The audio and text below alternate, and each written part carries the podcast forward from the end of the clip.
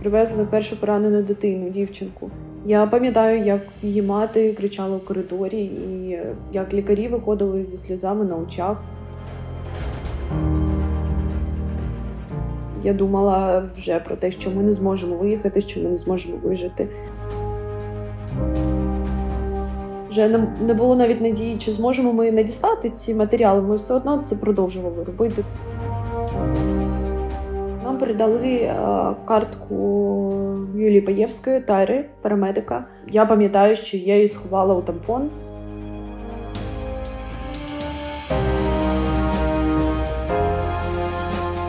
Усім привіт! Ви слухаєте подкаст Герої Харкова з Тетяною Федорковою і Володимиром Носковим. Сьогодні спілкуємося з журналісткою та продюсеркою агентства Associated Press Василісою Степаненко. За свою роботу у воєнному Маріуполі харків'янка у команді з Мстиславом Черновим, він теж наш земляк, а також Євгеном Малолєткою, здобула найпрестижнішу журналістську нагороду у світі Пуліцерівську премію у номінації Заслужіння суспільству.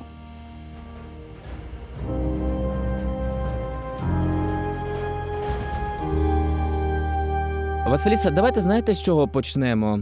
А взагалі, ваше ставлення до цієї премії і цієї перемоги, тому що я, от знаєте, розмірковував з одного боку радісно, а з іншого боку, це дісталося такою страшною історією, подією, розвитком. Це якраз був початок е, повномасштабного російського вторгнення. Так, звісно, емоції дуже такі важкі, тому що з одного боку ти е, радієш тому, що ти чуєш е, слова Маріуполь, Україна, і це дійсно заради чого ми працюємо, і заради того, щоб світ знав правду, щоб він е, пам'ятав про ці злочини, про людей, яких, на жаль, більше немає. І ми тут зібралися у Києві нашою командою Associated Press і дивилися цю трансляцію. І коли я побачила нашу номінацію, це за служіння суспільству.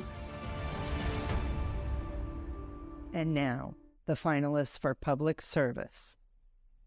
Associated Press for the work of Mstislav Chernov, Evgeny Maloletka, Vasilisa Stepanenko, and Lori Hinnant courageous reporting from the besieged city of Mariupol. Дійсно, мені було мені здається, це дуже приємно, тому що я дійсно вважаю, що журналістика це служіння суспільству, і для мене це так є. І це було дуже приємно. З іншого боку, завжди, е, коли ось ми отримуємо відзнаки, нагороди, е, та і, і, і навіть якщо їдемо кудись на який на якийсь заход за кордон, і це, звісно, емоційно важко, тому що бачив ці жахи, і дійсно просто хочеться, щоб такої війни не було. Хочеться, щоб такого взагалі не було. І дійсно отримувати за це нагороди також дуже емоційно важко, тому що ти одразу згадуєш все те, що ти бачив і всі ці емоції і людей. Але з іншого боку, це також важливо. Важливо про це говорити та пам'ятати, і пам'ятати про те, що війна триває сьогодні, і сьогодні люди гинуть, і всі журналісти працюють, і ця робота дуже важлива. Тому це дуже приємно з цього боку. Я мало е, слідкувала за вашою творчістю, але е, зі слів колег знаю, що ви дотичні до модельного бізнесу, до е, кіновиробництва, здається, так, чи кіно, чи серіали. Взагалі, ваша діяльність була трішки в іншому боці, так? І коли почалася війна, ніхто не очікував від вас абсолютно. Іншої вашої сторони. Чи так це можете трошки про себе розказати, як ви змінилися взагалі за цей час? Та дійсно моє життя змінилося повністю. Це, мені здається, було життя до Маріуполя та після. Мені здається, я завжди була людиною, яка, в принципі, ну, я я не боюсь, і якщо ну, про людей, про справедливість, про такі важливі речі, звісно, я ніколи не боюся. І е, для мене ну, моє таке рішення не було якимось Несподіваним, да? Звісно, ну до до цього я я коли закінчила школу, я пішла працювати на почала навчатися на журналіста, і вже з е, другого курсу я зрозуміла, що я хочу вже працювати, тому що мені хотілося писати, мені хотілося знімати. І Я пішла е, працювати е, на новинний об'єктив у Харкові. І мене прийняли, і я була дуже рада, що мені також дали шанс, тому що на той момент я, мені здається, нічого не вміла. І е, і ось майже три роки я працювала у Харкові, висвітлювала новини. Для мене завжди були дуже важливі е, такі ну, соціальні новини і е, історії людей. І дуже багато я працювала з саме темою дітей з рідкісними хворобами. Прямо фільм був у вас про дітей із інвалідністю, із важкими порушеннями здоров'я. Та насправді ти торкнулася цікавої теми. Це сприйняття людини. Раз бах, і всі побачили Василису, що вона займається ну аж надто серйозною журналістикою, військовою журналістикою. А в Associated Press ви потрапили це перед е, незадовго до початку повномасштабного вторгнення. Так, з Associated Press я почала працювати десь за кілька тижнів е, до початку повномасштабного вторгнення. Ми почали працювати у Харкові саме, і ми робили історію про те, е, як люди почувають себе на фоні всіх цих новин по світу, що, можливо, станеться війна. І ми робили історію саме у Харкові, у моєму рідному місті та у рідному місті Мстислава. Я почала працювати як продюсерка, і моя робота була досить звичайною: шукати героїв, організовувати зйомки, робити план, і також ще допомагати з інтерв'ю, монтувати. Потім ми поїхали Е, на Донеччину е, до Бахмута. І це ну, я перший раз поїхала на Донеччину в той час. Це вже було за кілька днів до початку повномасштабного вторгнення. І там ми прийняли рішення їхати до Маріуполя, тому що розуміли, що е, напевно, якщо війна станеться, Маріуполь буде надважливим містом для Росії. І, можливо, це буде небезпечно. І тому в ніч 23 на 24 лютого ми поїхали до Маріуполя і приїхали туди за годину до початку повномасштабного вторгнення. Я хочу, щоб ми з вами. Знаєте, порівняли відчуття. Мені доводилося Е, просили колеги із Харківської правозахисної групи е, теж записувати із інтерв'ю з людьми, які пережили трагедію Маріуполя. І от у мене склалося відчуття, попри те, що люди жили недалеко від е, фронту, все одно вони не очікували початку масштабної війни. І от складалося таке, що для них 24 лютого і все, що відбулося, це було от як е, грім на голову.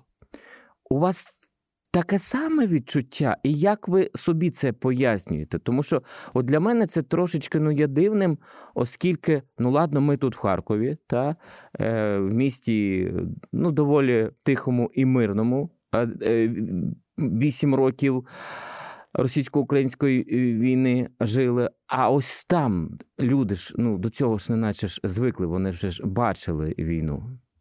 Так, для мене це було несподівано. Я правда не думала, що така жорстока, така велика війна розпочнеться, тому що раніше, ну коли я жила у Харкові, також я не розуміла.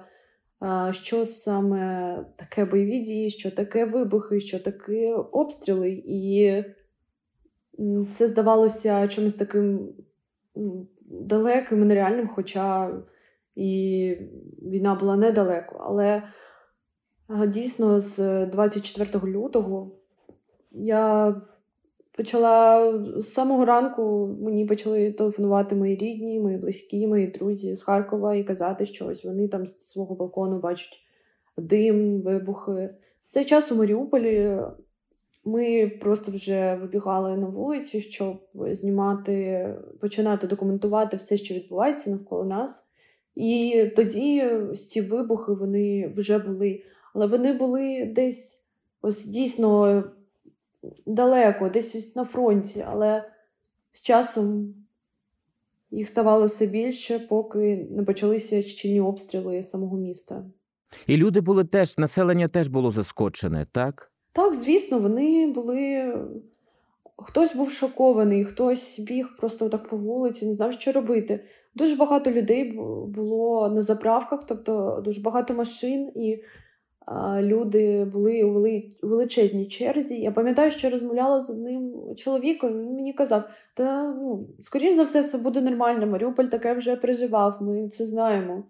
Але ось у цей час я вже чула вибухи, і хоча і в той момент я мені здається, не розуміла, наскільки все серйозно, наскільки все це страшно. Для вас е, ви вже ви вже сказали трошки раніше, що для вас важливі історії людей. Коли ви там перебували, ви теж намагалися е, як найбільше да, схопити всіх цих історій. Можете розказати от про це, про ваш напрямок, як ви працювали? Так, е, дійсно, ми хотіли надати голос всім людям, яких ми зустрічали. І в перші дні це просто було документування всього, що відбувалося навколо, але е, з часом ставало все складніше. І одна з перших історій, коли я дійсно зрозуміла, що війна почалася, це коли до лікарні, де ми працювали, е, привезли першу поранену дитину, дівчинку, е, яка, на жаль, загинула, і лікарі не змогли врятувати її. Я пам'ятаю, як її мати кричала у коридорі, і як лікарі виходили зі сльозами на очах. Ось ось ось цей момент я зрозуміла, що ось війна почалася. Ось це війна. Що це інша війна, да? це новий виток війни, та? так що діти гинуть. І цей момент дуже хотілося просто дати розголосу, дати голос людям, дати голос всім, щоб вони могли говорити про це. І навіть е, у нас є момент ось у відео, да, коли лікар каже, покажіть очі цієї дитини Путіну. І це дійсно був як такий крик, крик про допомогу. Ви в попередніх інтерв'ю, згадуючи якраз цей момент, казали, що ну, до цього часу я інакше ставилася до смерті, а після того, як я бачила цю лікарню, пологовий будинок, то це все по-іншому сприймається, та, зокрема, смерть. А вам, як журналісті, тепер як сприймається да, от, е, смерть на війні? І ви, а ні, це Мстислав каже, що ми всі потенційно повинні готуватися, що це може статися з кожним з нас. Це можливо от для себе прийняти? Ну, дійсно, ти постійно думаєш е, про те, що смерть може прийти до тебе кожну хвилину, в кожний момент, поки ти е, працюєш. Напевно, нормально про це думати і розуміти це, тому що ну, ось ось навіть у Маріуполі ну, дійсно таких моментів було дуже багато, і дійсно я я думала вже про те, що ми не зможемо виїхати, що ми не зможемо вижити. Але я розуміла, що я роблю свою роботу, і для мене це надваж... це надважливе, що е, я зараз маю це робити, і я це роблю, і е, дійсно у цей момент я не боялася смерті, тому що. Мені здається, краще померти гідно і виконуючи справу твого життя, ніж нічого не робити і і жити дуже довго. Тому так, для мене в мене була така позиція. Але смертей було дуже багато, і дійсно ти кожного разу на це дивишся, і дуже дуже важко. Ну, Як і людині, ну і як е, журналісту також щоб висвітлювати це. Е, Пуляцерівська премія це така найвища журналістська нагорода, далі вже нікуди. Е, як ви почуваєтеся, розуміючи це? От що далі? Як? Далі працювати. Тільки працювати і продовжувати працювати. Як в принципі ми весь час е, це і робимо. Ось також як змінилося моє життя, раніше воно ну, якось було більше часу ось на такі якісь ну, звичайні речі, які роблять наше життя щасливим. Навіть там ну, якісь гарні ре... гарні речі, навіть там одягнутися гарно, кудись піти, гарно провести час. А Зараз мені здається, вся моє все моє життя зараз е, на дану секунду це робота, і я просто весь час е, працюю. Але ж треба ж дозволяти собі трошечки, трошечки слабкості. Ну, знаєте, щоб трошечки розслабитися, відволіктися, переключитися, інакше мозок вибухне. Ні, ну дійсно, така змога також є, і ну дійсно ти іноді переключаєшся, але все ж таки нема все, одно дуже багато концентрації роботи, тому що дуже багато подій відбувається, і ми постійно повинні за ними слідкувати та висвітлювати. Я хочу сказати, що ну ніколи такої мети в принципі не було да, отримати премію, нагороду. Я ніколи про це навіть не мріяла і не думала. Зараз дійсно дуже приємно з боку професійного отримувати визнання е, цієї роботи і з боку такого високого журі, е, таких людей. І... Але все ж таки найголовніше це те, що говорять про Маріуполь, про Україну та про тих людей, які є в цих історіях і знімках на відео. А цікаво почути про роботу продюсера, тому що більше відомо, чим власне займалися Мстислав, Євген, ваші колеги. Я маю на увазі Мстислава Чернова і Євгена Малолетко. Та от продюсер на війні це той самий журналіст. Ви теж і інтерв'ювали, і записували. Тут менше якихось організаційних моментів з вашого боку. Тобто обов'язки вони залишаються тими самими, чи все змішується, і кожен вже такий, знаєте, універсальний солдат? Ну, з самого початку ми почали працювати, і я розуміла, що в нас є один погляд на історії, на людей і на а, журналістику. І тому з самого початку ми стали так командою і працювали як в одному такому русі. Моя робота, так, як я казала раніше, була звичайною. І я шукала героїв, організовувала зйомки. Але в Маріуполі, коли пропав зв'язок, е, коли е, пропали усі умови для е, для життя, навіть не те, не те, що для роботи, але ми намагалися знайти десь останнє місце, де можна зарядити камери та ноутбуки. І робота дійсно змінилася, і ми один одному допомагали усьому. І а, тоді вже там пошук людей, інформації був набагато складніший. Тобто, це треба було особисто там бігати, шукати цю людину, щоб дізнатися, що сталося з нею, що сталося з дитиною. А, Потім треба було дуже багато інтерв'ю робити. Ми робили інтерв'ю разом, просто так сідали в лікарні і спілкувалися з лікарями також під ці звуки вибухів, і навіть коли вже не було навіть надії, чи зможемо ми надіслати ці матеріали, ми все одно це продовжували робити, тому що Тобто до кінця навіть не знали, чи зможете ви відправити це все до редакції. Правильно я розумію, оскільки зв'язку не було, інтернету не було, електрики не було. І ось цей момент, що ви е, записуєте, але до кінця не зрозуміло, та чи дістанеться воно адресата. Так, так. І були такі моменти, коли ми, ми втратили зв'язок на кілька днів, і ми дуже хвилювалися, що не зможемо надіслати. Єдиний зв'язок, який у нас залишався на той момент, це був супутниковий телефон. Але по ньому можна було відправити тільки смс-ку, що може та, ну, і просто там що відбувається в місті. Але ми також дуже дуже просили нашу редакцію, щоб вони відправляли нам якісь новини, тому що люди е, всюди дуже їм потрібна була інформація. Коли вони бачили нас е, у бронежилетах з надписю преси, вони бігли і питали, що відбувається, які новини, розкажіть нам щось, будь ласка.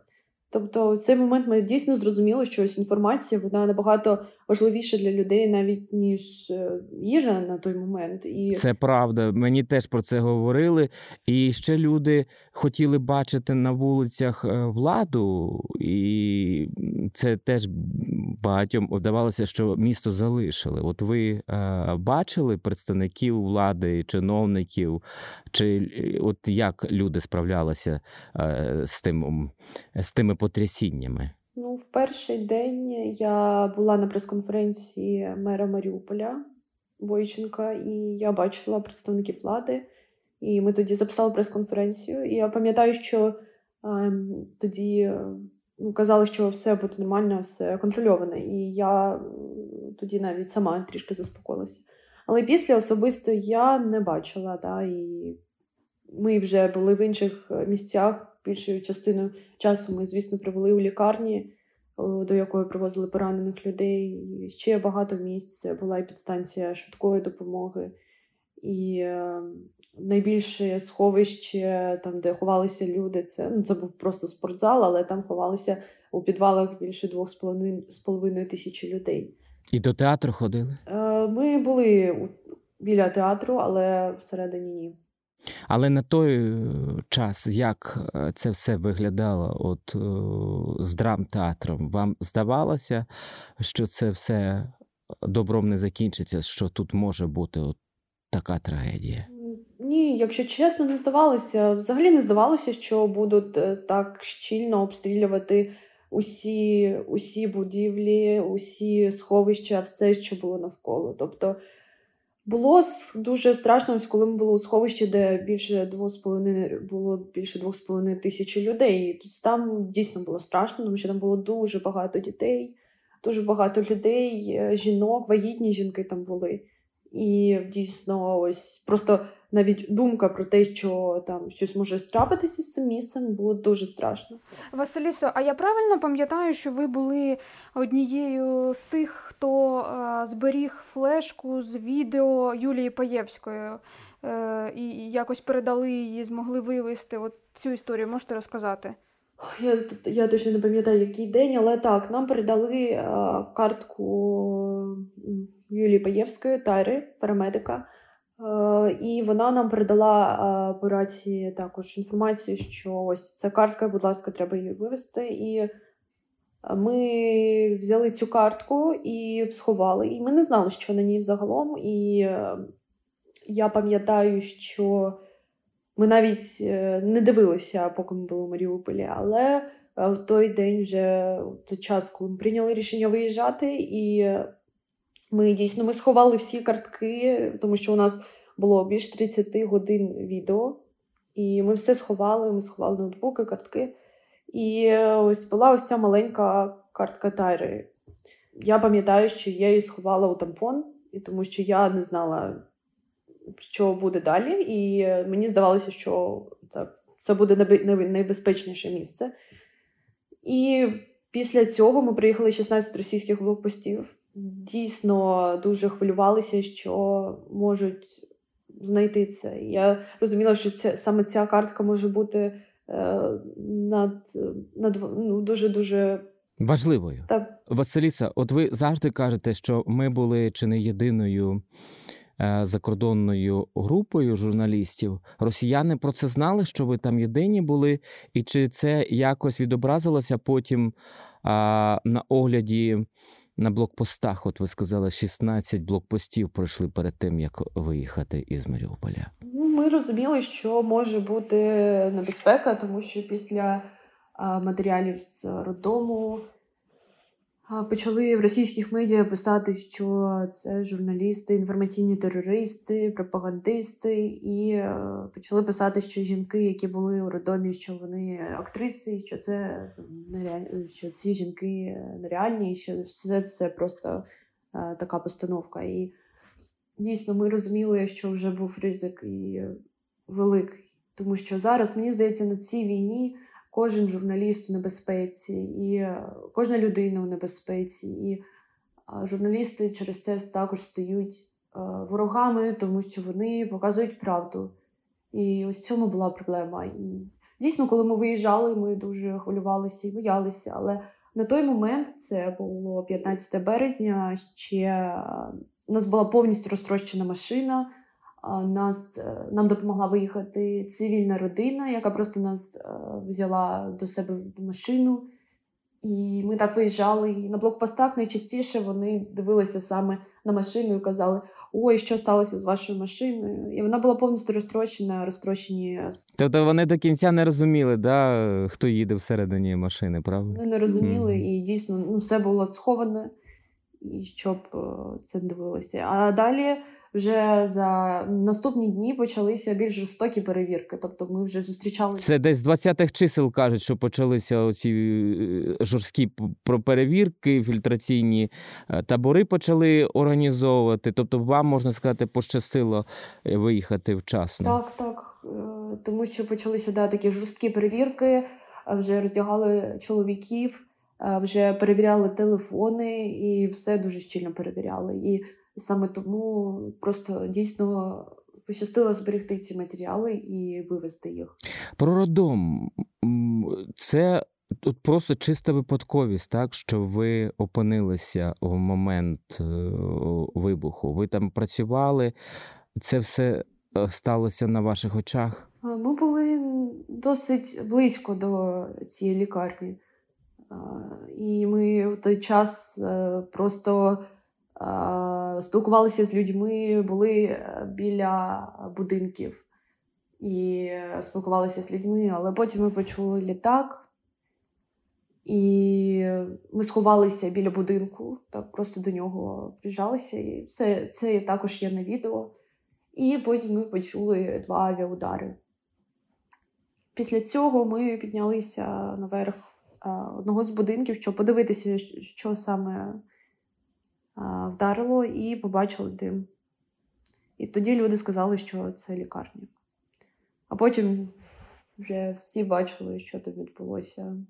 Всі бачили знімок, який наш Євген Малолетко отримав от прес-фото з 32-річною Іриною Калініною, яка втратила дитину, а потім померла сама. Робота на регіональні ЗМІ, на українські ЗМІ і закордонні це абсолютно різні речі. А ви от в групі у себе обговорювали акценти, цілі, які ви повинні досягати. От трошечки хочеться якраз про це поговорити, як ви е, ставили ці точки, так, е, щоб світ дізнався про те, що відбувається в Маріуполі, як найправдивіше об'єктив- і об'єктивніше. Я ще доповню це питання. Ми усвідомлюємо, що у міжнародних медіа є чіткі рамки, стандарти, які не можна порушувати, скажімо, е, не можна називати русню русньою. Як ви для себе внутрішньо вирішували такі питання, розуміючи, що насправді відбувається? Ми, ми насамперед ми показували просто те, що ми бачили, да? тобто ці факти, і ми все це надсила, надсилали. Тобто, у нас не було якихось думок, що як це впли... ну, що буде далі, або як це вплине. Це просто були факти того, що відбулося. І а, потім, тільки вже коли ми покинули Маріуполь, коли ми виїхали, ми побачили, да, який вплив це. А, як це вплинуло на весь світ. І дійсно про це ми не думали. Просто ми знімали все те, що ми бачили. І навіть зараз у нашому фільмі «20 днів в Маріуполі, режисером якого є Мстислав Чернов, він показує ще більш ширше це, як, наскільки, як це відбувалося, як це було. Ну, дуже, дуже часто питають, ось ви українські журналісти, як вам ви самі у такій ситуації, як е, наскільки це важко, да, от ці- ці стандарти зберігати. Але ти розумієш, що є довіра світу, і е, тому ти завжди е, намагаєшся е, їх притримуватися, завжди працюєш за стандартами. Люди бачать, бачать, що відбувається, і факти, мені здається, говорять самі за себе. Ми просто і транслюємо і є цими. е, Тобто, ваша ціль була просто бути очима і вухами, більше слухати, більше бачити, як люди живуть, як вони е, ховаються у підвалах, як вони шукають їжу. Так.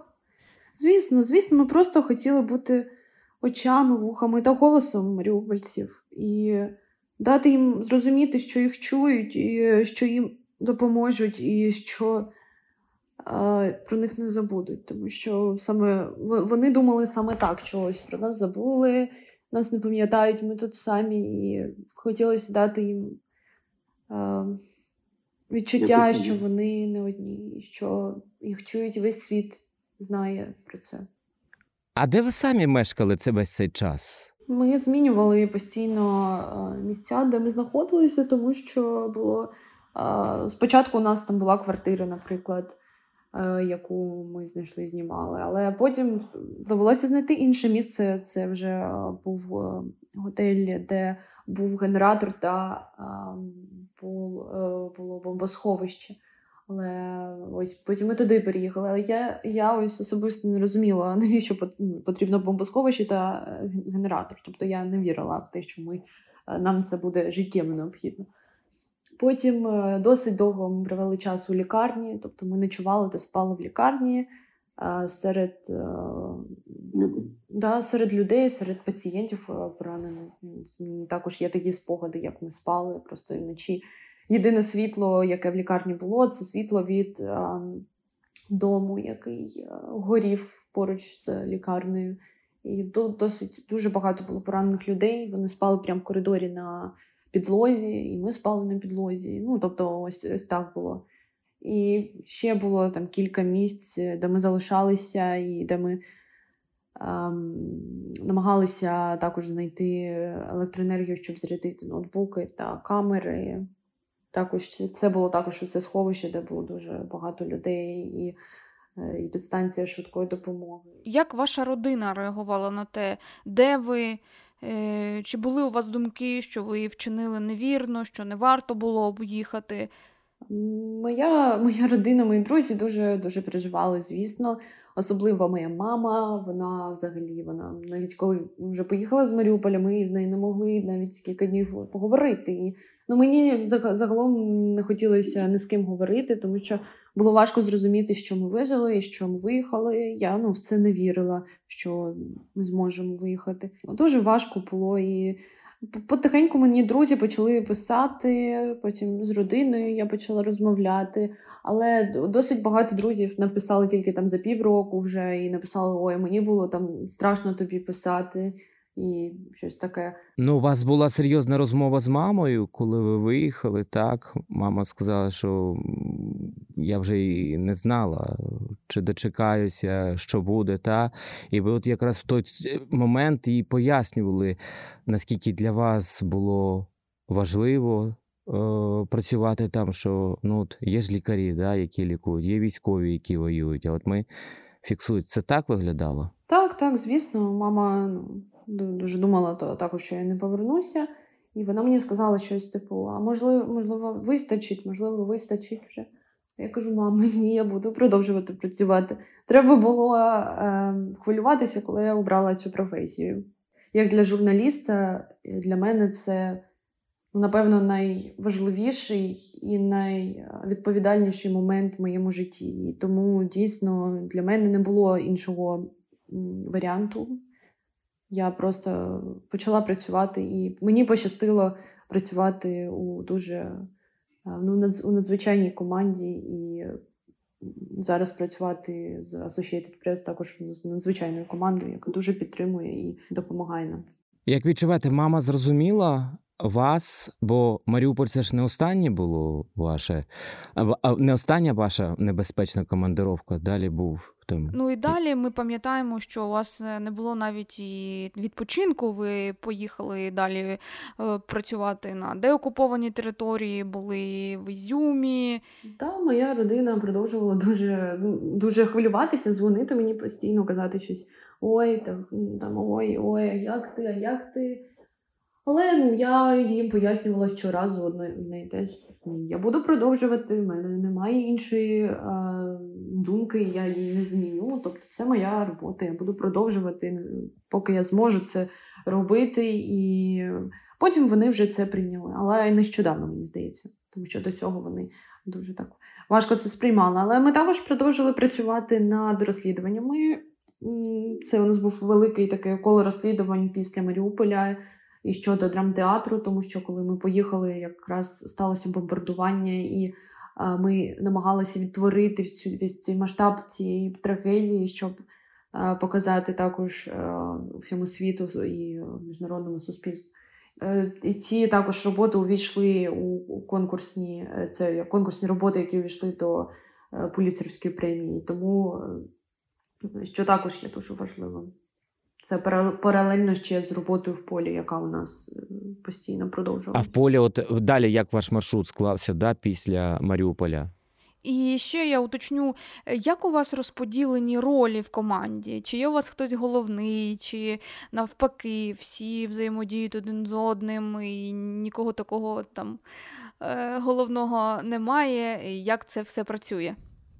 Ну, Ми один одного дуже поважаємо, і робота в команді, мені здається, це ось якраз відчуття один одного, і це робота також інтуїтивна дуже, тому що хтось когось є ось така думка, когось така, і далі ми знаходимо вже ось е, цей шлях е, до цього, до, до іншої думки, яка нам допомагає зробити той чи інший матеріал, відкрити того чи іншого героя і знайти якийсь факт. Ось, наприклад, навіть. Е, ось робота в Ізюмі, вона була така ось досить інтуїтивна. Тобто, коли ти заходиш ось в окуповане місто, і а, там дуже багато чого відбулося за ці шість місяців, і ти намагаєшся знайти все це. І ось ти йдеш від людини до людини, знаходячи нові факти і нову інформацію. І е, тут дуже важлива саме ось ця команда роботи. І е, зазвичай ми працюємо обов'язково це фотограф, відеограф та е, іноді буває продюсер, іноді буває райтер, тобто письменник. І Тут важливий цей зв'язок і постійна постійна рефлексія і думки, що ось куди далі йти. А саме після Маріуполя ми поїхали до Харкова. Ми там кілька місяців працювали. Також е, я працювала потім в Києві. Тобто ми вже міняли нашу команду, ми не постійно втрьох працюємо. І е, я почала ще знімати, тобто я стала відеожурналістом. Василісо, яким тобі е, тоді глянувся Харків? Я пам'ятаю у перший момент, коли ми заїхали до Харкова, я побачила такий великий дим десь на горизонті, і зрозуміла, що війна, війна триває, ось вона війна. І я ніколи не бачила Харків таким порожнім. Я ніколи не бачила Харків таким понівеченим. Коли я побачила ось ці будівлі розбиті, і там і обладміністрацію, і в центрі всі будівлі, дійсно мене це шокувало, тому що я не могла уявити, що це може статися у Харкові. І Дійсно, коли ти вже звик ходити по цих вулицях, працювати тут щодня, а тут ти бачиш, що воно повністю розтрощене.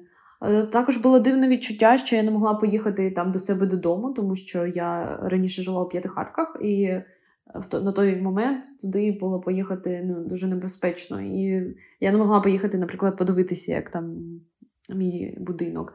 І це були такі дуже Е, дуже важкі відчуття. Також, е, коли ми вже працювали, я ніколи не думала, що буде страшно їхати на Салтовку. Ну, Тобто раніше там в мене брат жив, і все було чудово. А там ти їдеш, ти розумієш, що тут справжні бої, що тут летить. що е, Я навіть пам'ятаю, що поруч з нами гради е, вибухали, і ми це бачили, і ми ховалися. І це, це якийсь такий дуже складне відчуття, що ти не можеш це просто прийняти, як це може відбуватися. Якими ти зафіксувала очі людей, е, от самих людей, їхні е, переживання, їхні думки? Це дійсно, дійсно було дуже мало людей, дуже було складно зрозуміти, але. Я пам'ятаю, тільки дуже багато було таких е, людей, які е, ну, просто з'їхали з глузду, наприклад, на Салтівці, і там чоловік плакав. І він не завив до себе додому і показав його кімнату. А в його кімнаті він там жив на шостому поверсі, а там була така дирка до першого поверху. І він просто плаче і показує, це не може нічого показати. І ну, це було дуже емоційно важко, і дійсно людей було не так багато. Але я пам'ятаю, наприклад, у метро ці дітки, які там навчалися, ми робили там історію про те, як вони навчаються. Така була, начебто, і наляканість, а з іншого боку, і надія, що, начебто, так все зруйновано і складно, але люди продовжують жити, і вони не покидають місто, і вони вірять в те, що е, війна закінчиться, і що життя буде мирним, гарним, все буде добре. Як психологічно вам зараз, після всього, що ви бачили, і от коли ви повернулися, чи ви одразу побачилися з мамою? Як це було? Моя родина вони евакуювалися до Німеччини. Тому що вони були в п'ятихатках також перші дні, і там було але зв'язку в мене з ними не було. А коли ми виїхали з Маріуполя, я пам'ятаю, що ну, звісно, стало е, з одного боку, ти дуже е, ну, радий, що ти можеш жити, що начебто ти вижив. З іншого боку, ти відчуваєш дуже великий сум, а, тому що ми не хотіли їхати, і там дуже багато людей залишилося, і потім ще багато жахливих подій сталося. І ти ось намагаєшся якось жити, жити з цим. І я пам'ятаю, що ну, ми продовжили працювати, тобто я я нікого, я не друзів не бачила, я ні, рідних не бачила. Там тільки вперше, тільки брата свого я першим побачила у Харкові тоді. І я пам'ятаю, що це була дуже тепла зустріч, і ми дуже зраділи один одному, і це було дуже гарно. А вже маму і свою родину я побачила, коли перший раз поїхала до них. І це знову ж таки було важке почуття. Ось їхати за кордон, начебто там на тиждень, але ти їдеш і ти бачиш, що ось, наприклад, у Польщі да, таке ну, мирне небо, дітки грають, їм нічого не загрожує, вони можуть грати, вони можуть бути на вулиці. І це мене так дуже розчулило. Я навіть плакала, коли їхала. І... Взагалі, як часто плачеш на війні? Я рідко плачу. Навіть в Маріуполі я пам'ятаю, що весь час я собі дала таке слово, що я буду ну, я буду сильною, тому що ну, на, я була в команді набагато більш досвідчених журналістів, і я не хотіла давати е, своїм емоціям таку волю, щоб вона заважала, наприклад, нам працювати. Але вже в останній день, коли ми їхали, так, я я вже собі це дозволила. і... Наостанок, е, Василісо, е, хочу вас спитати про те, які зараз до вас надходять відгуки. Я бачу, що у вас по сторінці взагалі постійно такі привітання. Як ви все це сприймаєте? Хто вам вже дзвонив? Чи ви радієте такому такій реакції всіх людей навколо? Мені дуже приємно, що люди підтримують е, нас. Ця підтримка вона дуже дуже багато значить, тому що. Ем, до цього ну, якось ну, ти, ти ти, вже не сприймаєш це так, як до війни. Ну, Якщо ти отримаєш якусь нагороду, ой, там це нагорода. Але я пам'ятаю ось один момент, коли я отримала нагороду е, це Royal Television Society за як молодий талант року. І я пам'ятаю, що я сказала там пару слів, а потім весь зал вони до мене підходили, і я вони встали, вони аплодували. Я отримала ось таку сильну підтримку. І я розумію, що ось люди чують, це потрібно.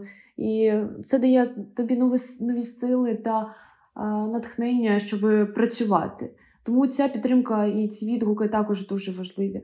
Дуже зараз багато людей, звісно, привітали. Я навіть не знаю, можна про це казати або ні. Але знаєш, артист мені написав Андрій Хливнюк з боксу. Я я дуже зраділа. Класно! Це той, що співає про колиду. Так, да, я я просто якось я йому написала в інстаграмі давно ще, коли на початку, напевно, коли ось якраз він заспівав, я написала йому повідомлення про те, що ну, це. Мега круто. Неймовірно, да. А він мені зараз відповів, написав це, ну, щось. Е, також відповів, що ось це Е, неймовірно. І мені було дуже приємно, тому що ну, тобто, як так на, на, начебто, ну. З інших світів і один одного знаємо, але мені було це дуже приємно. І він е, навіть ще зателефонував, і він, здається, зараз е, десь на фронті. І це було дуже приємно. Скажи, от ми багато говоримо про міжнародну аудиторію, на яку ви працюєте. Але я не можу не втриматися, щоб не поставити це запитання. Глядачі от тут внутрішнього продукту. А, наприклад, там, я не знаю, чи дивилися ви національний марафон єдиних новин. Вони взагалі наскільки а, отримують реалістичну реальну картинку того, що відбувається, тому що зараз у професійних колах якраз і точаться дискусії стосовно того, що ну занадто багато пафосу, радості, що ми а, вау, все майже перемогли. А насправді і про це говорять самі військові, не все так радісно, е, набагато все жорстокіше відбувається.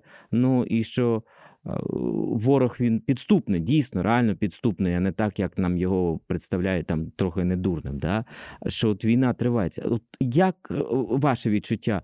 Українці отримують е, цю інформацію? Дивлячись на багатьох е, да, своїх знайомих і ну, людей, які оточують, і дивлячись соцмережі, я, я бачу, що е, люди дійсно е, все ж таки багато людей це розуміють, і вони е, досить е, сильно переживають, і вони е, тримаються також. Але дійсно, ось у нас ну, наш особистий приклад, та коли ми там працюємо у Донецькій області, а потім повертаємося до Києва, це вже дуже є великий контраст, тобто ну, по настрою людей.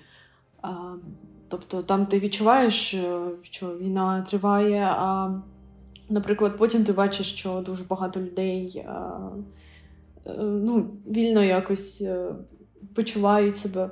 Але з іншого боку, я так, також думаю, що люди ну, також дуже важливо продовжувати жити, і дуже важливо відновлювати все і почувати себе добре. Тому що я дуже сподіваюся, що в майбутньому Україна буде незалежною, що вона буде е, щасливою країною, демократичною і вільною, і е, такою, щоб люди могли відчувати себе щасливими, жити своє най, найкраще життя. Про це також не потрібно забувати, що вже зараз треба також будувати це майбутнє.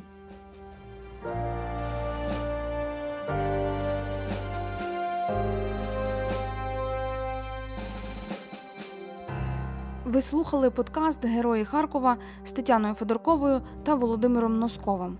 Сьогодні спілкувалися з Василісою Степаненко, лауреаткою Пуліцерівської премії у номінації за служіння суспільству. На все добре.